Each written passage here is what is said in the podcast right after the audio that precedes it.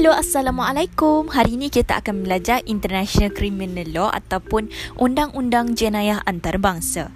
Jadi kita nak tengok definisi-definisi yang dibuat oleh filosofers-filosofers dalam International Criminal Law. What is crime? Apa itu maksud jenayah sebenarnya? Sebelum kita pergi lebih dalam kan? Apa maksud jenayah? Yang pertama sekali oleh Halsbury. Halsbury ni dia cakap jenayah ialah an unlawful act or default, offence against public and person guilty of act liable to legal punishment. Apa-apa tindakan yang melanggar undang-undang terhadap orang awam dan boleh dikenakan hukuman undang-undang. Tu uh, Halsbury. Manakala Stephen pula dicakap crime ni, jenayah ialah act which is both forbidden by law and against moral sentiments of society. Halsbury, uh, pula. Stephen, Stephen ni dia cakap jenayah ialah suatu kesalahan yang terlarang sama ada dari segi undang-undang ataupun daripada hukum moral dalam masyarakat.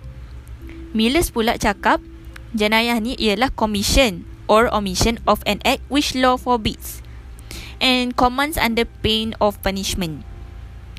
Kiranya jenayah ni sama ada kita buat commission ataupun omission dan tindakan yang dilanggar dilanggar pula yang dilarang oleh undang-undang dan boleh mendapat hukuman undang-undang. Commission dengan omission ni dia berbeza. Nanti saya terangkan sekejap lagi. Seterusnya pula Blackstone. Blackstone ni cakap crime ialah act committed or omitted in violation of public law, forbidding it or commanding it kira kebanyakan uh, definisi yang diberikan oleh filosofers-filosofers ni sama ada Stephen, Halsbury, Millers atau Blackstone ni um, memberi kesimpulan yang sama je. Jenayah ni adalah suatu tindakan kesalahan yang dilakukan yang melanggar hukum sama ada hukum undang-undang ataupun hukum moral dalam masyarakat. Kan saya kata omission dengan commission ni lain. Kalau untuk pengetahuan anda semua, omission tu maksudnya failure to do something failure to do obligation ataupun apa-apa. Contohnya uh, seorang ibu dia sepatutnya menjaga anak dia. Tetapi dia tertinggal anak dia bukan tertinggal dia tinggalkan anak dia dalam kereta dan pergi ke kedai runcit contohnya. Anak dia pun meninggal disebabkan oleh kelalaian dia tu. Dia sepatutnya ada obligation untuk jaga anak dia tapi failure to do so tu dikira sebagai omission dia bukan berniat nak bunuh anak dia bukan dia yang pergi bunuh anak dia pergi tikam dan sebagainya tapi dia tinggal anak dia dan secara tak sengaja anak dia meninggal. Kiranya failure to do the obligation as a mother tu dikira sebagai omission. Kalau commission pula commission tu memang intended to do so. Dia memang nak bunuh anak dia. Dia tikam anak dia dan memang tu perkara tu terjadi dan menunjukkan bahawa dia memang nak bunuh anak dia kan. Tu kira commission. Okey, seterusnya untuk kita tengok international criminal law ni kita mesti kena bezakan dulu differences of civil and criminal sebab kadang-kadang kita akan tertukar antara civil dengan criminal. Civil law ni biasanya kita tengok kategori satu-satu dia ada lima kategori semuanya untuk kita bezakan antara civil dengan criminal. Kategori yang pertama commission of offence. Bagaimanakah kesalahan tu? Biasanya kalau untuk civil, kes civil, biasanya kesalahan tu dalam bentuk breach of contract or obligation between individuals and parties. Biasanya kalau kita ada buat kontrak dengan orang lain dan kita ada pecah amanah ataupun tak melakukan apa yang sepatutnya ada dalam kontrak tu. Contohnya, kita ada buat perjanjian dengan company tu untuk supplykan supplykan signboard ke apa-apa dekat dia kan dalam suatu jangka masa yang ditetapkan. Tapi tiba-tiba kita kita tak dapat menjalankan kewajipan untuk supply signboard tu dekat dia. Kiranya tu dikira sebagai breach of contract lah sebab tak boleh buat apa yang di dinyatakan di dalam kontrak. Dan biasanya civil cases ni berlaku antara individuals dan juga parties. Kan biasanya orang yang sign kontrak ni antara parties kan, antara pihak-pihak. Manakala untuk criminal pula, offences tu kesalahannya biasanya against states. Uh, terhadap negara, against state. Dia ada dua elemen. Elemen yang pertama yang A, offence must be against public even one person. Contohnya saya ambil nama orang ya. Uh, contoh, kakak ni dia telah membunuh Amin. Amin tu dikira sebagai uh, orang awam kan? Ha, tak kisahlah walaupun dia seorang je yang dibunuh tapi tu dikira sebagai offence of criminal law lah. Seterusnya yang ke B pula uh, elements yang kita nak tahu sama ada di criminal ke tak tu offense may be positive act ataupun negative act. Kesalahan tu boleh jadi dalam uh, act yang positif ataupun negatif. Kalau positive act ni dia commission. Positive act tu dia memang intended to do so. Commission lah commission. Dia memang berniat untuk membunuh contoh membunuh lah ada banyak lagi jenis-jenis kesalahan yang lain dan boleh jadi juga negative act. Negative act tu adalah omission. Omission failure to do the obligation ataupun unintended to do the act yang dia buat tu. Okey, seterusnya yang tadi kategori yang pertama commission of offence. Kategori yang kedua untuk kita bezakan civil dan juga criminal initiation of offence. Kalau untuk civil initiation of offence ni uh, biasanya kes tu boleh um, boleh kita berhentikan pada bila-bila masa saja kalau kes civil. Antara partis ataupun individual kan. Bila kes tu dekat partis ataupun individual dekat court tu boleh diberhentikan bila-bila masa je pembicaraan dia. Tapi kalau contoh criminal cases uh, kes tu hanya boleh di disabandon ataupun boleh diselesaikan hanya selepas uh, mahkamah uh, benarkan yang ketiga pula, kategori yang ketiga dari segi hukuman. Kalau untuk kes sivil, biasanya kita hanya memerlukan compensation. Maksudnya ganti rugi lah. Kan biasa bila kita pecah amanah dalam kontrak ni, kita kenalah bayar ganti rugi sebab kita dah buat kerosakan, kerugian dekat pihak yang satu lagi. Tapi kalau dalam criminal cases, criminal cases ni biasanya uh, hukuman-hukuman yang akan diperoleh oleh orang yang buat kesalahan tu yang tertuduh tu yang tertuduh yang membunuh yang membuat segala kesalahan jenayah tu dalam criminal cases tu biasanya akan dikenakan fine imprisonment dipenjarakan death sentence um, boleh kena uh, gantung boleh kena hukuman mati dan juga bond of good behaviour biasanya untuk berkelakuan baik diperintahkan untuk berkelakuan baik dan sebagainya lah yang keempat, kategori yang keempat pula terminologis. Um, ni kiranya apa terms yang kita gunakan untuk addresskan orang yang bersalah dengan orang yang mendakwa dia. Kalau dekat civil, civil cases ni, kalau civil biasanya kita addresskan orang tu sebagai plaintiff dengan defendant. Plaintiff tu orang yang mengemukakan uh, kes tersebut kepada mahkamah manakala defendant pula orang yang tertuduh.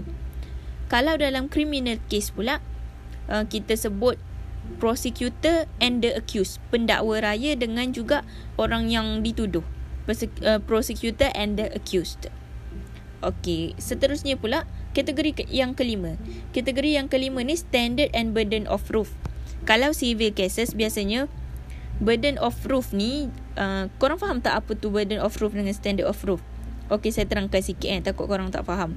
Standard of proof ni maksudnya uh, sampai ke mana? Sampai ke degree apa sampai ke degree apa kesalahan tu boleh dibuktikan.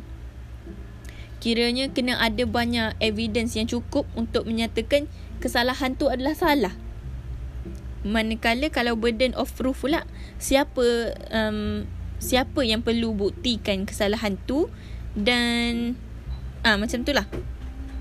Kalau untuk kes civil, burden of proof tu siapa yang perlu buktikan kesalahan tu ialah jatuh ke atas plaintiff jatuh ke atas plaintiff dan boleh juga berubah kepada defendant orang yang bersalah. Standard of proof pula um, balance of probability. Kiranya kalau dalam kes civil ni uh, balance of probability tu maksudnya uh, kes tu akan dibuktikan berdasarkan mahkamah tu. Kalau mahkamah kata okey, memang kesalahan ni salah lah kiranya. Memang akan jadi salah lah. Tapi kalau contoh mahkamah cakap lain, uh, vice versa lah kiranya balance of probability uh, balance of probability ni bergantung kepada keputusan mahkamah. Kalau dalam criminal cases pula uh, standard of proof dia beyond reasonable doubt. Orang uh, prosecutor tu pendakwa raya kena buktikan kesalahan tu sampai tak ada apa-apa keraguan pun. Yang menyatakan um, sampai tak ada pun macam apa-apa apa-apa keraguan yang boleh menyebabkan orang tu tak bersalah. Kiranya memang kena pastikan betul-betul yang orang tu bersalah.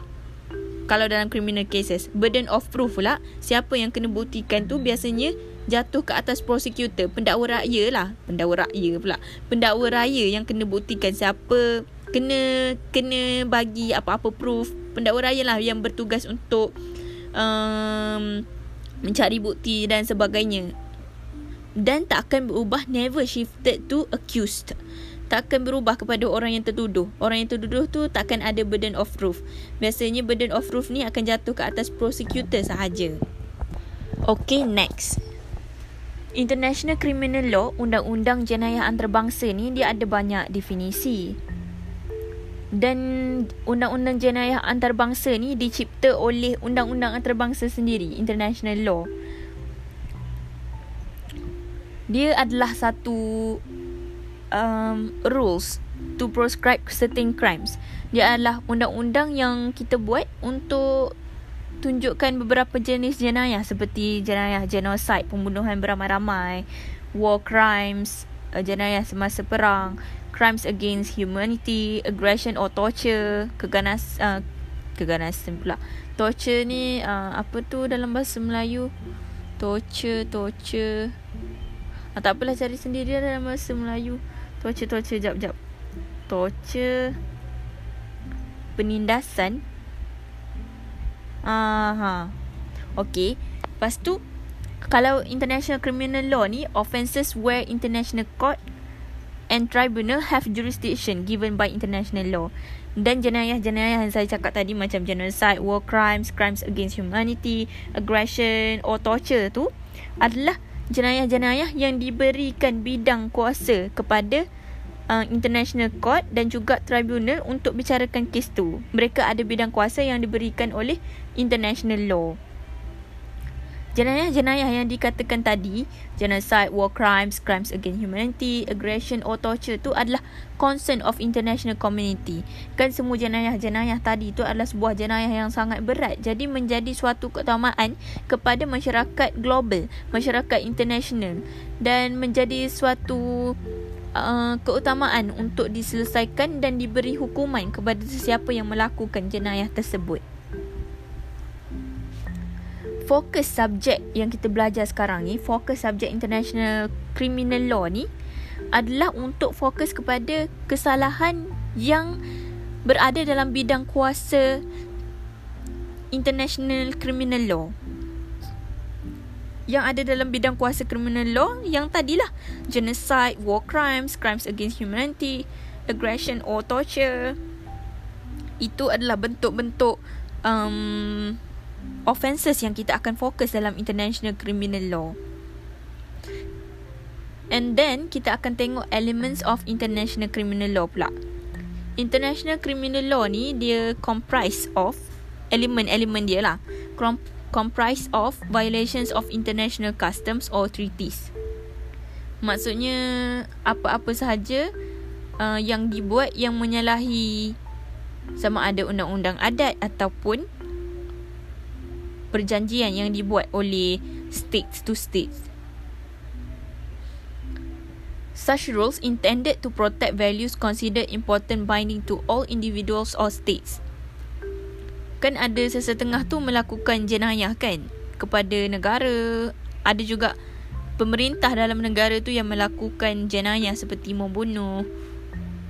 Sebab itulah kita nak sebab itulah international criminal law ni dibuat untuk protect negara daripada terus um, ada orang-orang yang buat jenayah dan untuk bagi keadilan lah to give justice supaya kita boleh punish orang yang buat kejahatan tu. And exists universal interest in repressing repressing these offences regardless territory or nationality of victims or perpetrator. Semua negara semua negara dalam dunia ni ada kepentingan yang universal untuk uh, menghukum jenayah yang dibuat ni tanpa kita kira sama ada dia negara mana ataupun dia duduk dekat negara mana ke ataupun di mana-mana saja dia berada tak kisah dia bangsa apa ke semuanya perlu diadili secara saksama secara adil. Seterusnya pula kita ada lagi principles and procedures dalam international criminal law. Dia ada two limbs. Kiranya kita ada dua lah. Dia punya uh, kita nak tengok macam mana principles and procedures dia. Yang pertama sekali substantive law, yang kedua procedural law. Kalau substantive law ni uh, nama juga kita sebut substantif kan. Bila substantif ni dia adalah set of law. Kiranya yang bertulis-tulis lah semua. Yang bertulis tu set of law ditunjukkan apa yang prohibited, apa yang dilarang dalam international law dan juga apa consequences. Apakah uh, apakah akibat daripada melakukan sesuatu kesalahan tu. Contohnya crimes against humanity kan. Uh, ni lah saya ambil uh, torture contohnya. Torture dekat Myanmar ke uh, kan itu adalah what is prohibited dan ada juga consequences consequences dia. Apakah uh, apakah kesan-kesan daripada melakukan kesalahan tu. Tu ada dalam substantive law. Manakala procedural law pula procedural law pula uh, macam mana pula untuk prosecutor-prosecutor, judges-judges tu untuk menilai. Procedural law ni adalah law yang govern action taken by prosecutor and judges during the trial dan sebagainya. Itu sahaja untuk introduction to international criminal law. Semoga berjumpa lagi di topik yang lain.